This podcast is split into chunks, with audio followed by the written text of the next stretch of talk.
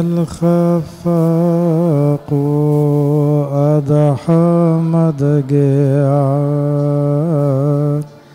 في حنايا الصدر أخفي موضعا قد تركت الكون في ضوضائه. واعتزلت ال... كي أحيا معك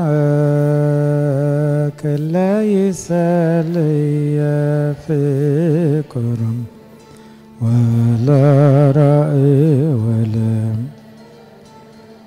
شهوة أخرى سيني وأنا تبعا وأبي يعقوب أدري سرهم قد عرفت الآن كيف صرع يا أليف القلب ما أحلاك بل أنت حال مرهب.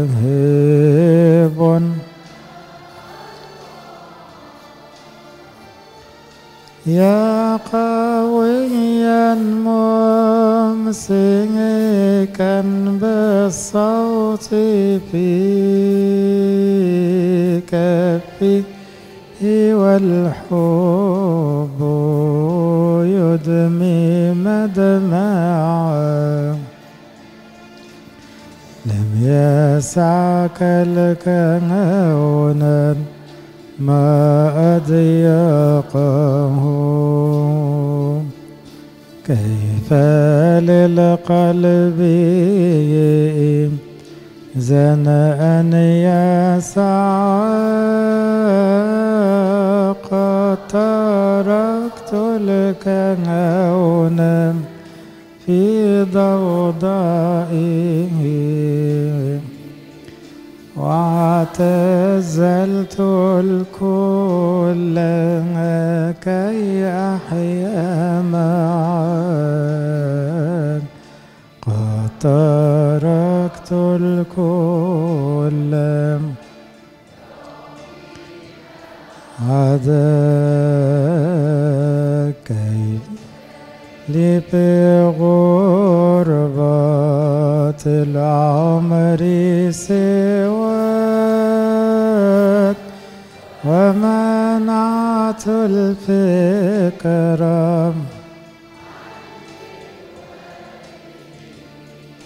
هي حيث ما أنت أبا أفكاري هناك قد نسيت الأهل والأصحاب. قد نسيت نفسا أيضا في هواك قد نسيت الكل.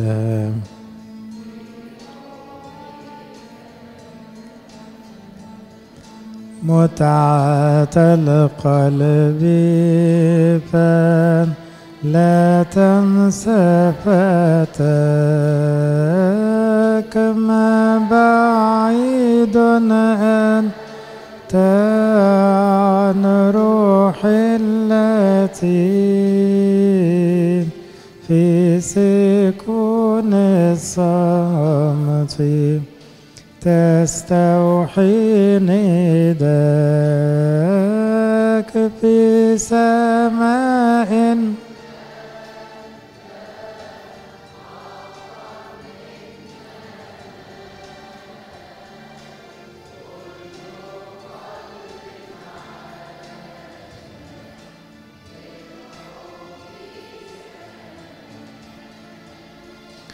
ذي العين وقد أغمضتها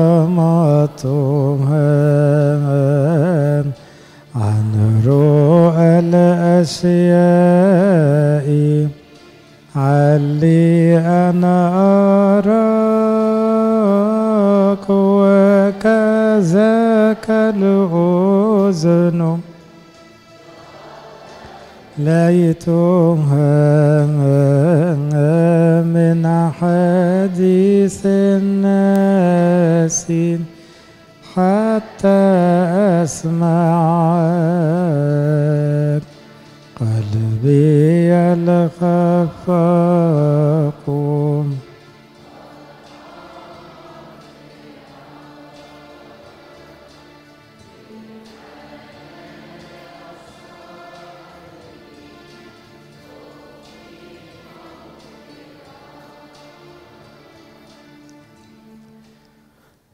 الاب والابن والروح القدس الإله الواحد آمين. عاوز اكلمكم الليلة دي في موضوع بعنوان كم رغيف عندكم؟ طبعا كلكم حافظين وعارفين. إنما أنا مش عاوز أغوص في معجزة الخمس خبزات قد ما نراجع طريقة تفكيرنا. لأنه كان سؤال غير متوقع من المسيح. عندكم كام رغيف. تعالوا نبص على الحكاية كده. يقول بعد ساعات كثيرة تقدم إليه تلاميذه قائلين الموضع خلاء والوقت مضى.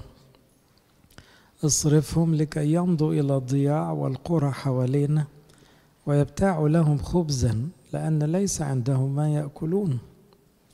فأجاب وقال لهم أعطوهم أنتم ليأكلوا. فقالوا له أنمضي ونبتاع خبزا بمائتي دينار ونعطيهم ليأكلوا. فقال لهم كم رغيف عندكم؟ اذهبوا وانظروا.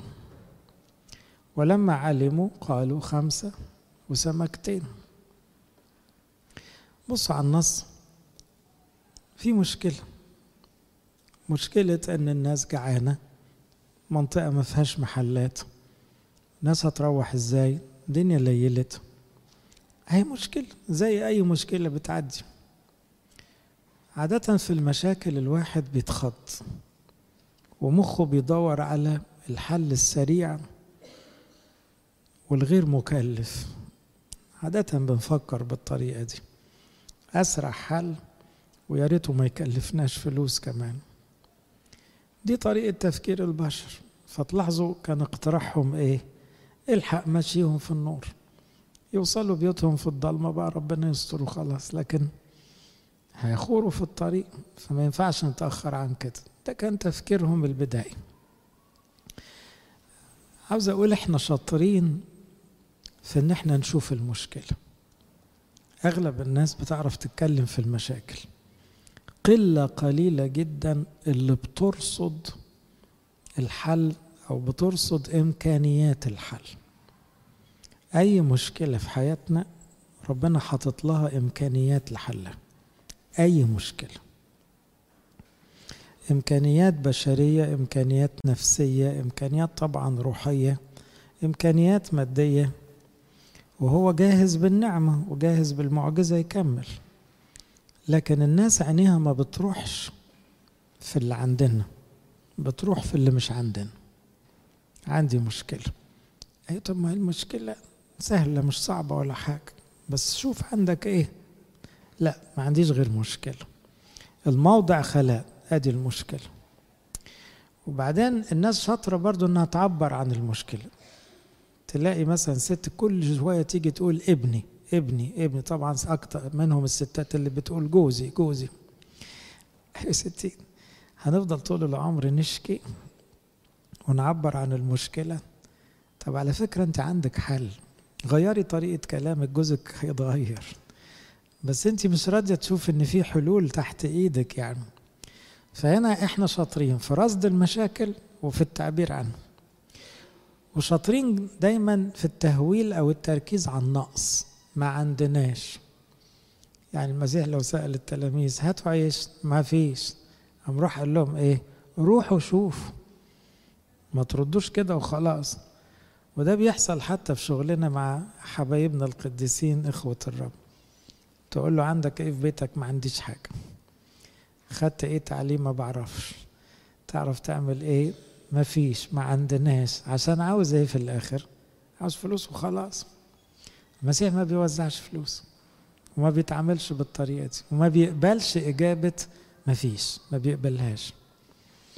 ما ينفعش تروح ربنا تقول له ما عنديش يقول لك لا بص تاني بص تاني في حاجة عندك أنت ما شفتهاش. ما عندكش صلاة ما عندكش قراية ما عندكش كتاب ما عندكش صديق ما عندكش خبرة ما عندكش ولا حاجة مش ممكن ما يكونش عندك حاجة. لازم هتلاقي. بس يا ترى عندك كام رغيف؟ ده السؤال المهم اللي هنشتغل عليه. الحلول السهلة. كانت الحل اللي جه في دماغ التلاميذ كعادة كل البشر اصرفهم. اللي هي إيه؟ نفض المشكلة بسرعة. كأننا بنغمض عينينا. الناس جعانة آه بس بلاش يبقوا قصاد عينينا. شكلهم هيبقى صعب. لو حد داخل قدامنا هنتضايق. خليه يدوخ في السكة بعيد عننا. في ناس بتطوح المشاكل كده. عشان ما تشوفهاش. طب هي كده اتحلت؟ لا اتعقدت. اصرفهم عارفين دي بتفكرني مثلا بأول حل حل اخترعته حواء وآدم ورق التين. فاكرين ورق التين؟ عملوا عملة حسوا إن هم عريانين. طب ما نشوف ربنا ما نجري عليه وإحنا نعرف غيره. ما نقول غلطنا. طب ما نتوب. ما لا هم فكروا في حل إيه؟ غلوش غلوش كده إيه شوية ورق تين. ما حصلش حاجة ما حصلش حاجة إزاي؟ ده حصل مصيبة. ده الفساد دخل الطبيعة البشرية. ده الموت دب في العالم خلاص. ده حصل انفصال عن الله. ده في مأساة حصلت. إنهم مش عاوزين يشوفوا كده. عاوزين ورق تين. تلصيم والتلصقة والحلول السطحية دي. برضو الناس بتميل ليها في حاجات كتير. اللي هي يطفوا النار بس النار تحت. يعني مسافة ساعة تانية هتقب. في نوع من الحلول كده. فاكرين كمان الحل اللي اقترحته سارة؟ سارة عاوزة عيال وربنا وعدها. اتأخر. خد هاجر. خد هاجر. إيه يا سارة ده؟ ليه طيب؟ ليه نعمل كده؟ ليه نفكر بالطريقة دي؟ ما هو حل وخلاص أهو. لا ده حل مش صح. طب ما تسألي ربنا. إذا في ناس بتميل للحلول السهلة اللي هي يا إما مستعجلة على حاجة معينة يا إما عاوزة تبرد قلبها وخلاص فتلاقي يعني يستعجل الحل. من الحلول السهلة ساعات السكوت. في بعض الناس عندهم سلبية لما بيلاقي مشكلة المفروض يتعامل معاها. أقرب حل بالنسبة له إيه؟ خليه على الله. يعني على الله ما في حاجة لازم تتعامل ده مش اتكال دي سلبية. فاكرين لما أمنون اعتدى على سمار طبعا حصل أزمة في العيلة. سمار دي ليها أخ شاب يعني متحمس أبشالوم والبنت اتهانت. وأمنون ده عمل عملة سودة. داود هتعمل إيه؟ مش هعمل حاجة. مش هتعمل حاجة إزاي؟ في مشكلة. العيال كرهت بعض. ولازم حد غلطان يتحاسب بأي درجة يعني. ما عملش حاجة. كلكم عارفين اللي حصل. هو افتكر إنه غطى على المشكلة. الحقيقة المشكلة انفجرت بعد سنتين إن أبشالوم قتل امنون لأنه ما تعاملش مع المشكلة. زي ما المشكلة انفجرت مع سارة إن بعد كده إسماعيل بقى يحتقر إسحاق وكانت هتحصل أزمة كبيرة. يبقى الحلول السطحية أو المستعجلة عمرها ما كانت حلول واقعية. وده الواحد بيشوفه في حاجات كتير قوي في العلاقات في المشاكل الزوجية في تربية العيال حتى في الخدمات. بعض الخدمات تلاقي إن إحنا إيه بنلصم الأوضاع مش بنعالج. واحد يكون عنده صداع شديد مش راضي يعمل فحوصات وعمال يبلبع في مسكنات. حبيبي ده خطر. الصداع ده له 100 سبب. المسكن مش علاج لكن هي نظام اصرفهم اصرفهم وخلاص. ربنا يسوع ما قالش كده قال عندكم روحوا شوفوا عندكم إيه.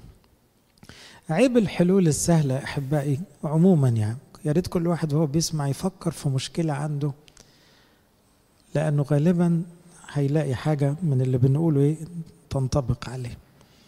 مشكلة شغل مشكلة بيت مشكلة خدمة. الحلول السهلة من عيوبها التأثير المحدود. لو كانت الناس فعلا روحت. أعتقد أن ناس كتيرة ما كانتش هتثق في المسيح. لما يسمعوا أن في ناس داخت في السكة وجاعت وأنه قعدهم طول اليوم من غير أكل الناس هتفكر مئة مرة تروح تاني. لأنه لا المشي ورا المسيح مغامرة. يعني كده إيه؟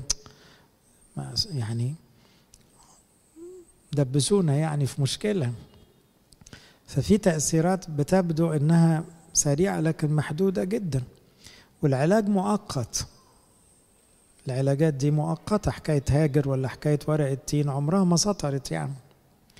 كمان الحل السهل ما بيخليكش تفكر لأنك ما بتعالجش المشكلة من جذورها. ما شخصتش وما تعلمتش. وأي مشكلة يا جماعة هي مجال للتلمذة هي خبرة في الحياة. أي مشكلة؟ كلكم متخيلين الرسل بعد ما وزعوا الخمس ترغفة للآلاف. كان عندهم خبرة جديدة البركة وإحساس المسؤولية والفرح بالكسر وحضور المسيح. في حاجات كتيرة قوي طلعوا بيها. كل ده كان هيروح. لو كانوا إيه يلا يا ناس امشوا امشوا خلاص الحقوا إيه الدنيا غيمت. أوكي؟ سهلة. بس الحقيقة كان حل مؤذي.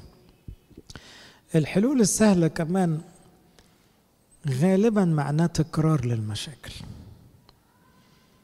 لما بنحل حل متلزق كده ده غالبا نذير ان المشكلة هترجع تاني وهترجع ساعات أكبر من الأول. لأن ما حلناش حل جذري أو ما حطناش منهجية للحل. ما فكرناش نتعامل مع المشاكل دي إزاي. مشاكل ممكن تتكرر أو تزيد أو تتعقد زي حكاية أمنون. تعقدت خالص بعد كده. لأن لما أبشالوم قتل أمنون بقى في زعلة. وبعد كده أبشالوم قام على داود. الحكاية باظت خالص. كل ده لو كان اتظبط من أول مرة بشدة أو تأديب لأمنون يمكن ما كانش وصل لكده. يبقى السؤال الأساسي اللي بيسأله المسيح له كل المجد. لما تقول له عندي مشكلة يا رب تلاقي ربنا يسوع أحيانا يجاوب إجابة غير متوقعة. عندك إيه؟ تقول له عندي مشكلة يقول لك لا. عندك إيه ممكن نتعامل بيه في المشكلة؟ ما عنديش. يقول لك طب روح شوف. ما فيش حاجة اسمها ما عنديش. لازم عندك. عندك حاجة أنت حاسس ما لهاش علاقة بالمشكلة بس ممكن يبقى ليها علاقة. ممكن يبقى ليها علاقة بالمشكلة. بس انت مش راضي تشوفها فاكرين مثلا إيليا؟ بوريكم أمثلة من الكتاب إزاي ربنا بيتعامل بحاجات مش متوقعة بس بيتعامل بيها. لما ربنا كان عامل المجاعة وبعدين إيليا قال له روح للأرملة. راح للأرملة يسمع الكلام. وإيليا ده راجل يعني عايش في معجزات على طول. كان قبلها الغراب بيجيب له أكل. دي حاجة مش طبيعية في الغربان يعني. وبعدين لقى الست الأرملة فبيقول لها هاتي لي كسرة خبز في إيدك. وكأنه قاعد يعني في الدنيا عز ودي مجاعة. قالت له أنا ما عنديش ولا كعكة ولا ملء كف دقيق ولا قليل من الزيت. فقام قال لها برضو اعملي لي. إيه ده بقى؟ بس هي الست قالت له أنا عندي بس عندي قد كده. خلي بالكم المسيح ما عملش معجزة من بره الإمكانيات خدتوا بالكم؟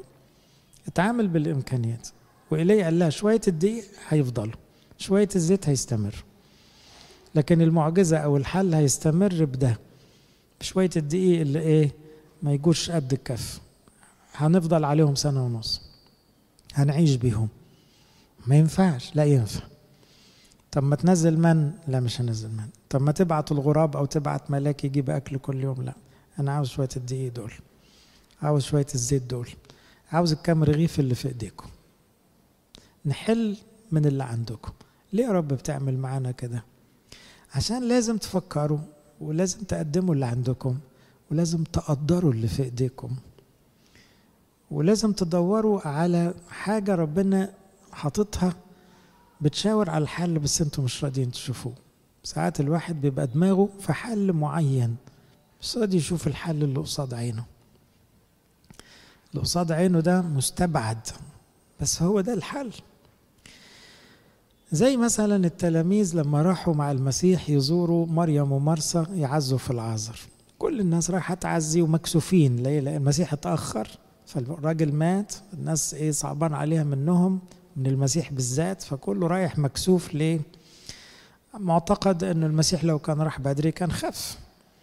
فيعني والبنات قالوا له كلمة فيها عتاب شديد لو كنت هنا كان ما كانش مات. لما ربنا يسوع عارف بيعمل إيه؟ ولما راح عند القبر ابتدى بقى البكاء ينفجر والمسيح لو مات قال لهم ارفعوا الحجر. ارفعوا الحجر. وده إيه علاقته بالحل؟ معلش مش أنتوا رجالة تقدروا تحركوا الحجر؟ حركوه. بس ما شفناش قيامة وما شفناش حاجة ولا عارفين هتعمل إيه ولا إيه لزومه أساسا لدرجة مرسى نفسها لأنها عملية بطبيعتها. قالت له يا سيد أنتن يعني هنرفع الحجر الريحة هتطلع هيبقى مش مستحملين الموقف يعني. إنما قال أنا مش قلت لك. إن آمنت ترين مجد الله. يا رب شغلت التلاميذ بعضلاتهم يزقوا الحجر ليه؟ هو أنت ما تعرفش؟ ما أنت عندك ملائكة شالوا حجر القيامة كان أكبر من ده. وإذا كنت هتقومه من الموت ما أسهل عليك أساسا حكاية الحجر دي. لا. عندكم إيه؟ عندكم شوية عضلات حركوا الحجر. تشتغلوا بإيديكم. ولما تشتغلوا بإيديكم أعمل أنا الحاجة اللي ما تقدروش عليها. ربنا عاوزنا نمد إيدينا ونعمل اللي في إيدينا ونشوف عندنا إيه؟ وما نستقلش. ما نستقلش بنفسنا ولا باللي عندنا. لأن في درس المسيح بيحب يقوله دايما إن القليل مش قليل بس حط جنبه ربنا. الطاقة بتاعتك قليلة حطها جنب ربنا الطاقة دي تغير الدنيا كلها. فلوسك قليلة لا فلوسك مش قليلة معاها بركة تغطي كل احتياجاتك. الشخص ده قدراته محدودة. لا القدرات المحدودة دي بنعمة ربنا ممكن تعمل حاجة كبيرة. نكمل لنفس المعنى. مرة تاني ربنا يسوع جاله بطرس مزنوق كده يقول له إيه عاوزين مننا الجزية. وهو وتلاميذه معهمش مليم كالعادة.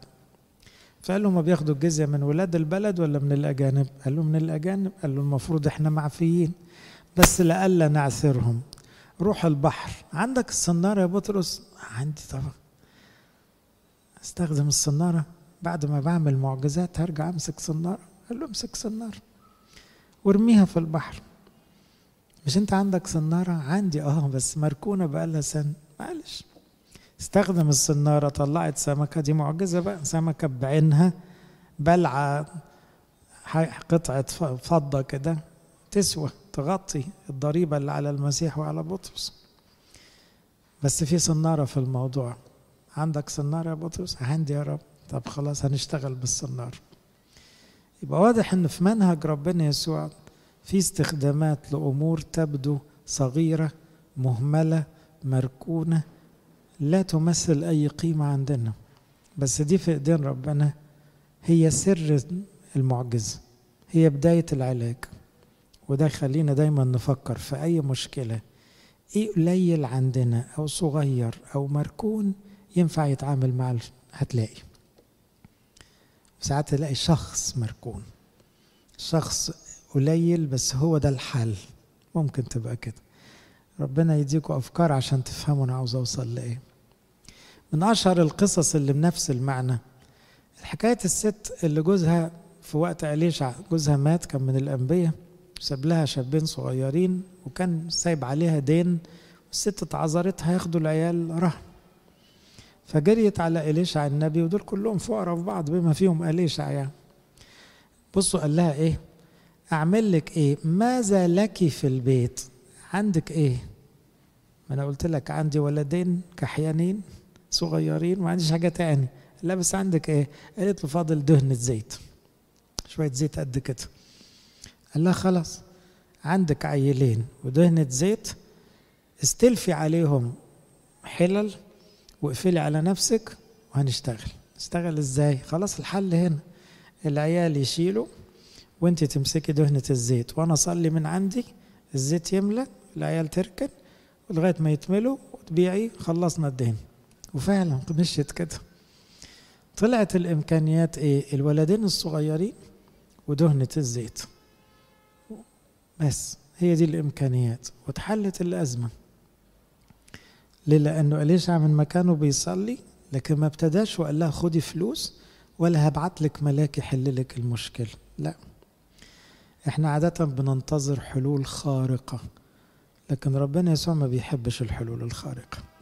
بيحب الحلول البسيطة جدا اللي على إيدينا اللي بإمكانياتنا. ما هو اللي جاب دهنة الزيت المسيح ورغيف الخبز ربنا وشويه الدقيق بتوع إيليا. ما هو كان ربنا برضه.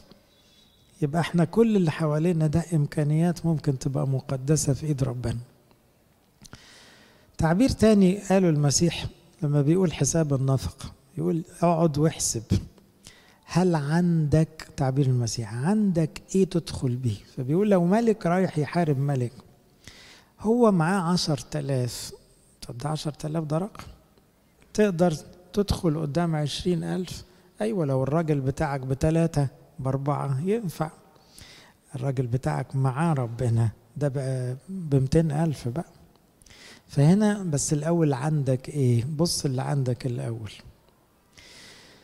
زي إيه يا جماعة؟ وقت الاضطهاد. ليه المسيح ما رفعش الاضطهاد؟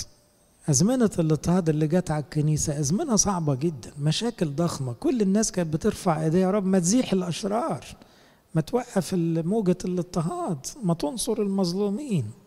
ما تحمي الكنايس يفضل ربنا ساكت وسايب المشكلة. وبعدين يقول ما أنا هديكوا حاجة أنا هديكوا لسان. لسان إيه يا رب في الوقت ده؟ ده بيقطعوا الرقبة. ده بيجلدوا. مش مهم. تاخدوا أكاليل في الآخر. لكن أنا هديكم فمن وحكمة. استعجب أن الست دميانة 3000 واحد دخلوا الإيمان المسيحي وهي بتضطهد وهي بتستشهد. طب لو ما كانش حصل اضطهاد أو ربنا رفع الاضطهاد مشكلة اتحلت آه بس ما حدش آمن. المكسب الأكبر إنه الست دميانة واخدة قوة في الكلام بس معاها لسان بتعرف تقول ربنا مديها نعمة في الرد فالناس كلها تأثرت وآلاف دخلوا الإيمان.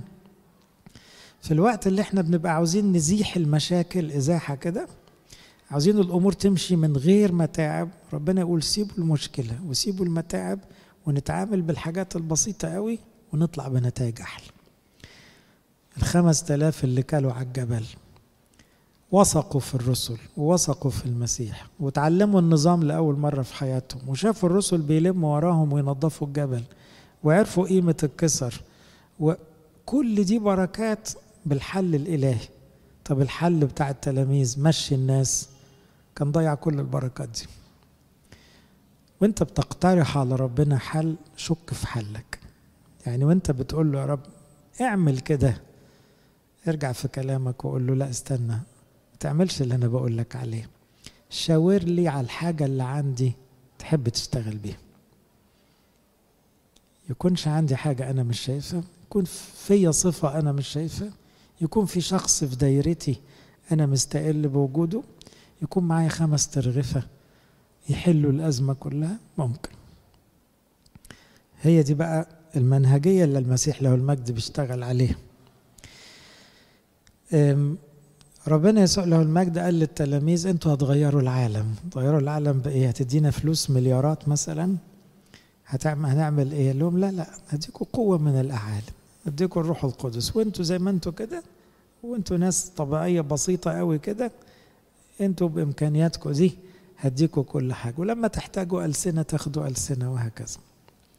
إذا كم رغيف عندكم؟ أنا هقول شوية تأملات تطبيقية شوية عملية. يعني ما يبقى عندك مشكلة كبيرة. ممكن بدل ما تقول المشكلة هتمشي إمتى؟ أسألك سؤال كم مزمور عندك؟ تقول لي وإيه العلاقة؟ هو نفس الرد. أكيد واحد من التلاميذ قال له يا رب بنقول لك خمس تلاف عيلة. ومتين دينار. وبيسأل سؤال تاني عندك كم رغيف؟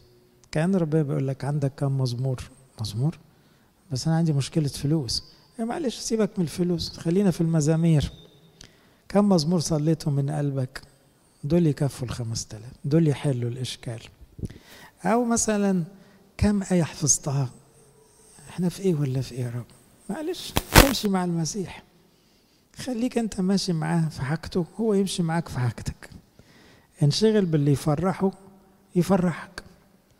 هو يفرح لما يلاقيك بتصلي مزامير من قلبك مشغول بآية حلوة شبعان بربنا تلاقي مشاكلك بتتفك لوحدها فتلاقي الأسئلة مش منطقية بس هي دي الأسئلة المظبوطة. طيب ممكن يقول إيه تاني؟ يقول لي عملت كم حاجة حلوة مع الناس. أعمل مع ناس وأنا مش غرقان في مشاكلي بس روح أعمل رحمة عملت خير مع مين؟ فرحت مين؟ طب أنا مش فرحان ومتضايق عندي مشاكل. فرحت مين؟ يبقى بيسأل دايما أسئلة مختلفة عن توقعاتنا. بس هي دي الأسئلة اللي بتحل المشاكل. أو مثلا تقول طب عندك كم قديس شفيع؟ كان البابا كيرلس إيه لما يجي له مشاكل يكلم أبو سيفين مرة ومريمينا مرة والعذراء مرة وماري جرجس مرة. كأنه في حتة تاني ده. المشاكل دي ملهاش علاقة بدول. لا مفيش حاجة اسمها ملهاش علاقة. طيب كم صديق روحي؟ قعدت مع حد يشجعك في المشكلة؟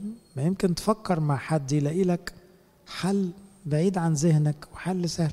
طب ما ربنا حاطط لك صديق روحي في حياتك. أنت مستقل بيه ليه؟ ما هو ده وجوده لوحده كأب روحي أو صديق روحي. ما هو ده كام رغيف عندك؟ أنت عندك حاجة. طيب قاعد مهموم في المشاكل كام خدمة قصادك؟ ما تدخل في الخدمات. هتلاقي المشاكل بتتحل لوحدها. أنت بتخدم ربنا وهو ربنا عمال يغطي مشاكلك. ممكن تبقى صفة طبيعية فيك. هي دي الرغيف اللي ربنا هيشتغل بيه. إمكانية طبيعية عندك. تكون دي اللي ربنا هيطلع منها حاجة كبيرة. كأن المسيح لو المجد عاوز يعلمنا إيه؟ ممكن نركز على الموجود ما نركزش على الناقص. ممكن نشوف اللي عندنا وما نبصش على اللي مش عندنا. هم شايفين إن ما عندناش فلوس ما عندناش أكل يكفي الناس. قال لهم طب عندكم إيه؟ شوفوا كده. راحوا دوروا لقوا خمس ترغيف وجايين غالبا بيضحكوا. عاوزين يقولوا لهم إحنا قلنا لك ما عندناش. هم متصورين إن خمس ترغيفة زي زيرو يعني. قال لهم خلاص كده كفاية. التركيز على الموجود عموما يدي إحساس الأمان وإحساس العرفان. لما الواحد يرجع يقول أشكرك يا رب إن لسه عارف أفكر أو أشوف أو أمشي. طب ما أنا عندي أهو عندي شوية صح. طيب. ليه بقى ما, ما ده عندي. ركز على اللي عندك. وده يدي عرفان. عندي ناس بتحبني. عندي حاجة كويس طب خلاص. انتبه عندك إيه مش مش ما عندكش إيه. كمان التركيز على اللي عندك يخليك دايما تقول أشكرك يا رب. تلاحظوا أول ما جابوا له الخمس ترغفه عمل إيه؟ شكر طب شكرت على خمس ترغفه معلش. يبقى لما بتشكر على اللي عندك مهما كان قليل بيحصل حاجة في سر بيحصل. التركيز على الموجود كمان بيفتح نفسك على الرجاء. يعني إيه؟ أنت شفت حاجة ما كنتش شايف؟ بعد ما بتقول ما فيش حاجة طلع إن في حاجة. طب في حاجة دي؟ خلاص ربنا هيشتغل بيها. يبقى هو أنهي رقم العين تروح له أكتر خمس تلاف ولا خمسة؟ عادة الخمس تلاف ينفع نعود عينينا تروح للخمسة ما تروحش للخمس تلاف الخمس تلاف هي المشكلة أو المشاكل. الخمسة هي الإمكانيات. تبص على الخمس تلاف تكتئب. تبص على الخمسة تنبسط. تبص على الخمس تلاف تتعقد. تبص على الخمسة تشكر. تبص على الخمس تلاف تقول ما فيش فايدة. تبص على الخمسة تفرح. تقول أشكرك يا رب. يبقى عاوز الواحد يعيد نظره يركز. عينك رايحة فين؟ مش في حجم المشكلة. لا لا لا. مفيش مشكلة كبيرة على ربنا. في حجمك انت عند ربنا. ربنا بيحبك ومركز معاك قوي في ايده كل الحلول وموضوع بسيط جدا. وهيمشي بطريقة أجمل كتير من توقعاتك. وافتكروا مبدأ مهم قوي. كل مشكلة في حياتنا كل مشكلة في حياتنا في حسابات ربنا مكسب جديد ليك. انت متضايق وخسران ده تفكيرك المحدود. لكن ما في مشكلة ربنا بيسمح بيها. لولاده إلا عشان تجيب حاجة أكتر من العادي. ربنا ما بيحبش يضايق ولاده مشكلة يوسف اللي اتحبس جابت له إنه يبقى رئيس مصر. مشكلة دانيال اللي اتاخد في السبي خلت العالم كله يسجد لربنا. مشكلة بولس اللي اتسجن طلع منها بزلزال والسجان آمن والبلد اتقلبت. أي مشكلة؟ مهما كانت لو درستها كويس من آخرها بالذات هتكتشف إنها مكسب مش خسارة. أي مشكلة كده؟ بس لو فهمت طريقة ربنا. ساعات أتعجب من القديس بطرس إزاي وقف قدام الالافات بعد العمله اللي عمل بطرس مهزوز قدام جارية. دلوقتي المسيح أقنعه إنه عندك الروح القدس. فبقى بطرس مركز على الروح القدس مش على الثلاث آلاف. ثلاث آلاف ده فيهم شيوخ رؤساء كهنة وأسماء مرعبة بالنسبة له. ما شافش. ما ركزش لا العدد الكبير ولا البهوات المفتريين ولا هو ركز في إيه؟ في ألسنة النار. فلما ركز في النعمة الإلهية أو ركز في إنه في حاجة من عند ربنا انطلق بطرس ولقينا يعني تغيير ضخم جدا لأنه ما شافش الآلاف. تعالوا نبص على بولس في السجن. بولس عندك مشكلة كبيرة دخلت السجن وناويين ما تطلعش وربنا مش راضي يطلعك بمعجزة. بولس طلع في الأول بمعجزة لو تذكروا بولس في ليلة طلع من سجن فيليبي بزلزال. لما اتسجن في أورشليم قعد له كم شهر مفيش زلزال. اترحل قيصرية قعد له سنتين مفيش زلزال. اترحل روما قعد له سنتين تاني مفيش زلزال. إيه الحكاية؟ الوصفة باظت ولا إيه؟ هو ليه ما بنطلعش؟ معلش. ويجي الكلام لبولس. عندك إيه بولس؟ عندي إيه؟ أنا جوه السجن. يعني مفيش حاجة عدلة؟ لا في في. عندي وقت أصلي. ابتدى يفكر بطريقة تانية. بره أنا مشغول بالخدمة زيادة جوه هصلي. عندي وقت أكتب. ابتدى يكتب. وطلعت رسائل من السجن. عندي فرصة لعبد حالة صعبة قوي. ما كانش ينفع معها الخمس دقايق. كان ينفع معها خمس شهور. فخد عبد استوى على ايديه كده وبقى قديس كبير. عندي ناس بتصلي لي بره. عندي تلاميذ مكملين الرسالة. طلعت مكاسب السجن. ضخمة جدا. طلع إن في حاجة اسمها خمس خبزات جوه السجن. يعني بركات لا نهائية. لكن الاستجابة المتوقعة ما حصلتش. إنه يطلع بمعجزة ما حصلتش. وده اللي خلاه يقول من السجن أنا اتعودت إن أنا أتقبل كل حاجة. لما قال أستطيع كل شيء كان يقصد كده. أعرف أن أجوع وأعرف أن استفضل اذهبوا وانظروا ماذا عندكم. في مشاكل الكنيسة مثلا عندنا إيه؟ عندنا شباب كتير قوي ممكن يخدم. شباب طيب من عشر سنين. أرغفة ثمينة. لو اتحطت في إيد المسيح تغير الدنيا كلها. عندنا أطفال عجينة طرية يطلعوا كلهم قديسين. عندنا مش ما عندناش. عندنا خبرات في الحياة. عندنا أماكن كتيرة تبع الكنائس غير مستغلة. عندنا علاقات طيبة ممكن نبني عليها كرازة.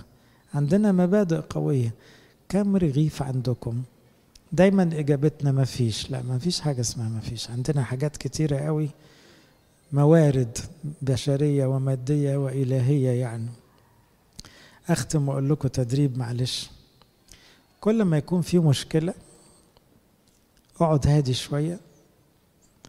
واسمع المسيح بيقول لك عندك إيه؟ الإجابة الأولى هتطلع عندي مشكلة. أيوة طبعا غير المشكلة. أو الأزمة. عندك إيه تاني؟ تقول له تقعد تفكر بقى. عندي واحد كويس بيساعدني. طيب صلي أشكر. وجود خادم بيساعدك أو شخص بيحبك ويساعدك ده أغلى من ملايين الدنيا كلها. فقبل ما تبص على المشكلة أشكر ربنا. أحكي حكاية هنا شخصية حصلت. كنت زمان بخدم في أسقفية الشباب مع سيدنا أنبا موسى ربنا يديله الصحة والعمر. وكان في مشكلة جامدة في الشباب وأنا منزعج قبل الكهنوت. فواقف مستنيه على الباب وبعدين قابلته. سيدنا عاوزك قبل الاجتماع ضروري. وبعدين لقيته سيدنا في دقايق سيح المشاعر اللي جوايا. بأنه يعني مفيش مشكلة. مفيش مشكلة إزاي؟ اللي عندك كل الشباب الحلو ده. اي بس الشباب ده في مشكلة. مفيش مشكلة. وعندك ربنا معاك وعندك بمنتهى الرجاء والإيجابية اكتشفت إن مفيش أزمة وخلصت. خلصت من غير أي تدخلات بسهولة جدا أول ما هو صلى لكن ابتدى يشاور لي إنه ده خدمة حلوة قوي. دي حاجات حلوة قوي. ده الناس دول حلوين قوي. ده حلو إيه؟ ده أنا عمال أكلمك عن مشكلة كبيرة وأنت عمال تقول لي حاجات حلوة. أنت عينك في إيه وأنا عيني في إيه؟ وده اللي بيحصل بقى. رجال الله دايما يشوفوا الحاجة الحلوة. يشوفوا الثروة اللي في إيدينا. شوية الخمس ترغيف. اللي ممكن عند الناس ما تعتبرش ثروة. تعتبر قليل قوي أو مشكلة؟ لا لا هي مش مشكلة هي نعمة. في كل أزمة دور على اللي عندك. ومن الحاجات اللي عاوزين نطلع بيها زي نشكر على الناس اللي بنقدر نثق فيهم. إن كان في العيلة أو في الخدمة بالذات كل شخص بتعرف تثق فيه دي حاجة لا تقدر بالملايين. فما تغرقش في النظر على المشاكل راجع رصيدك الحقيقي الخمس ترغيفة اللي في إيديك اللي يقدروا يتعاملوا مع أي مشكلة. حاول تبص حواليك بإيمان. بإيمان يعني على اعتبار ما سيكون. بإيمان دايما مع الأمل أنه هتتصلح هتعدي زي ما عدى غيرها يعني. هي أول مشكلة يعني. ما ياما مشاكل تطلع وتنزل. فلما تتعامل مع مشكلة تعامل بابتسامة كده يعني. ما هي لازم هتقلب خير. كالعادة إحنا متعودين على كده من ربنا. تيجي مشكلة وبعدين يجي نتيجة أفضل. حتى يوم ما برنابا اختلف مع بولس. ودي أكيد عملت أزمة وخضة عند تلاميذهم يعني. دول ناس قمم روحية. فلما يختلفوا مع بعض المنظر يخوف. بعد سنين اكتشفنا إن كانت مصلحة مصر وأفريقيا عشان مرقس يجي لنا ومصلحة قبرص ومصلحة ورجعوا حبايب بعد كده. حتى دي قلبت خير. حاول تكتشف الخمس خبزات اللي في حياتك والوزنات. لأنه المشاكل ساعات تبقى فرصة لاكتشاف وزنات عمرك ما شفتها قبل كده. لإلهنا كل مجد وكرم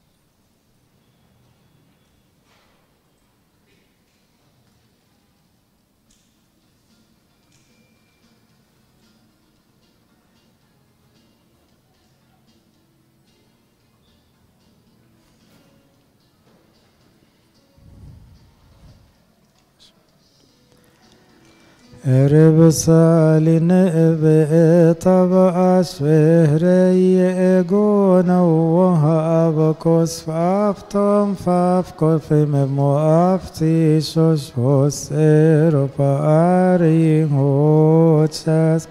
و شمپی رمیم پاله او سو گل تبری بکلی او سو خون غايل أسهس إرقاري هوتشت يا جنس المسيحي القصص والشمام ساعة مجدا للرب لأنه مستوجب.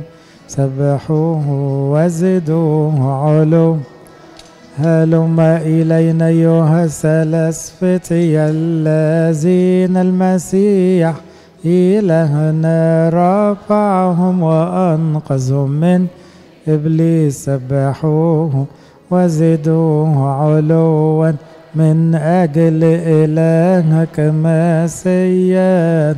المانع الأحسن هلم إلينا يا حنان يسبحه وزده علوا يا عذار يا لغاير عشية وبكرة والظاهرة أعط مجدا.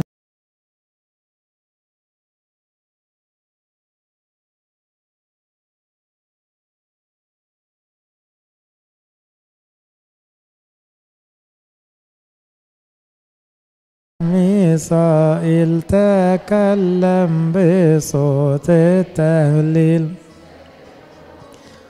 زدوا علوا اجتمعوا وسابروا جميعا تكلموا مع القوس سبح الرب. يا جميع عملوا سبحوه وزدوه علوا السماوات تنطق بمجد الله. إلى هذا اليوم أيها الملائكة الذين أنشأهم سبحوهم. والآن يا قوة الرب باركوا اسمه الكريم. أيتها الشمس والقمر والنجوم سب وزدوه علوا. وأيضا أيتها الأمطر والأندى امدحي مخلصنا لأنه هو إله. أبأنا سبحيه وزديه علوا أعطي مجدا. أيتها السحب معا والأهوية والنفوس والأرواح والبرد والنار والحرارة سبحيه وزديه علو. أيتها الليالي والأيام أيضا والنور والظلمة والبروق إلى المجد لك يا محب البشر. وزدوه علوا اكسيلك بانتا تفئ منا انتتك بانتا تكنومت هنمو نمنتو نمزرمونا أسئر فآريم وأيضا سبح بغير فتور الرب. مالك الملوك أيتها البحار ولا أنهار سبحيه.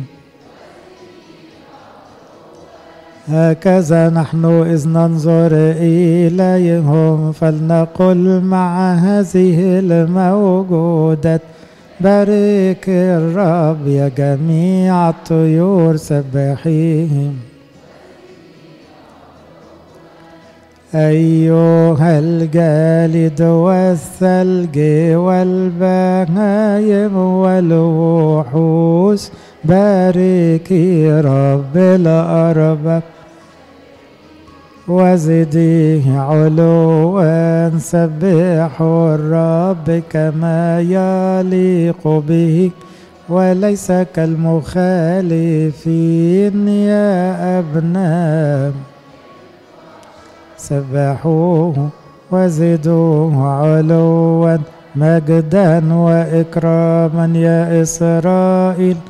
قدم أمامه بصوت التهليل يا كهنة عمانوئيل سبحوا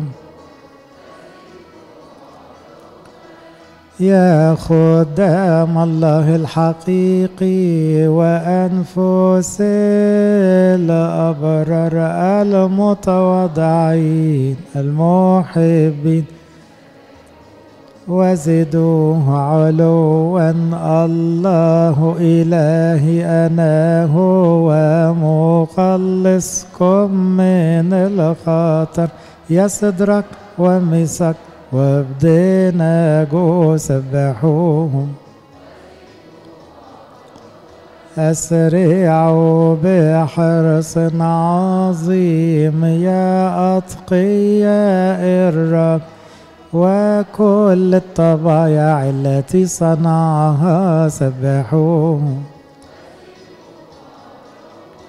برود ونياحنا أعطينا كلنا بغير انقطاع لنقول بتمتع سبحوهم. كذلك عبدك المسكين سركس اجعله بغير دينونة ليقول مع هؤلاء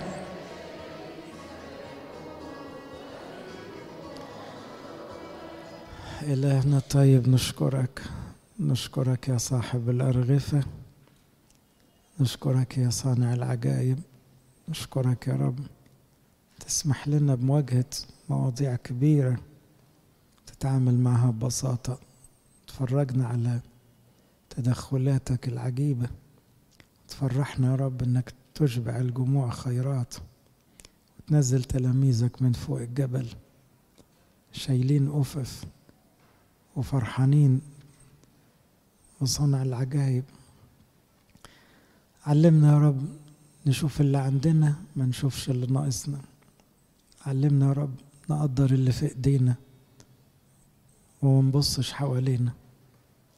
علمنا نرفع عينينا زيك ونشكر في كل الأحوال واثقين في البركة والتدخل الإلهي.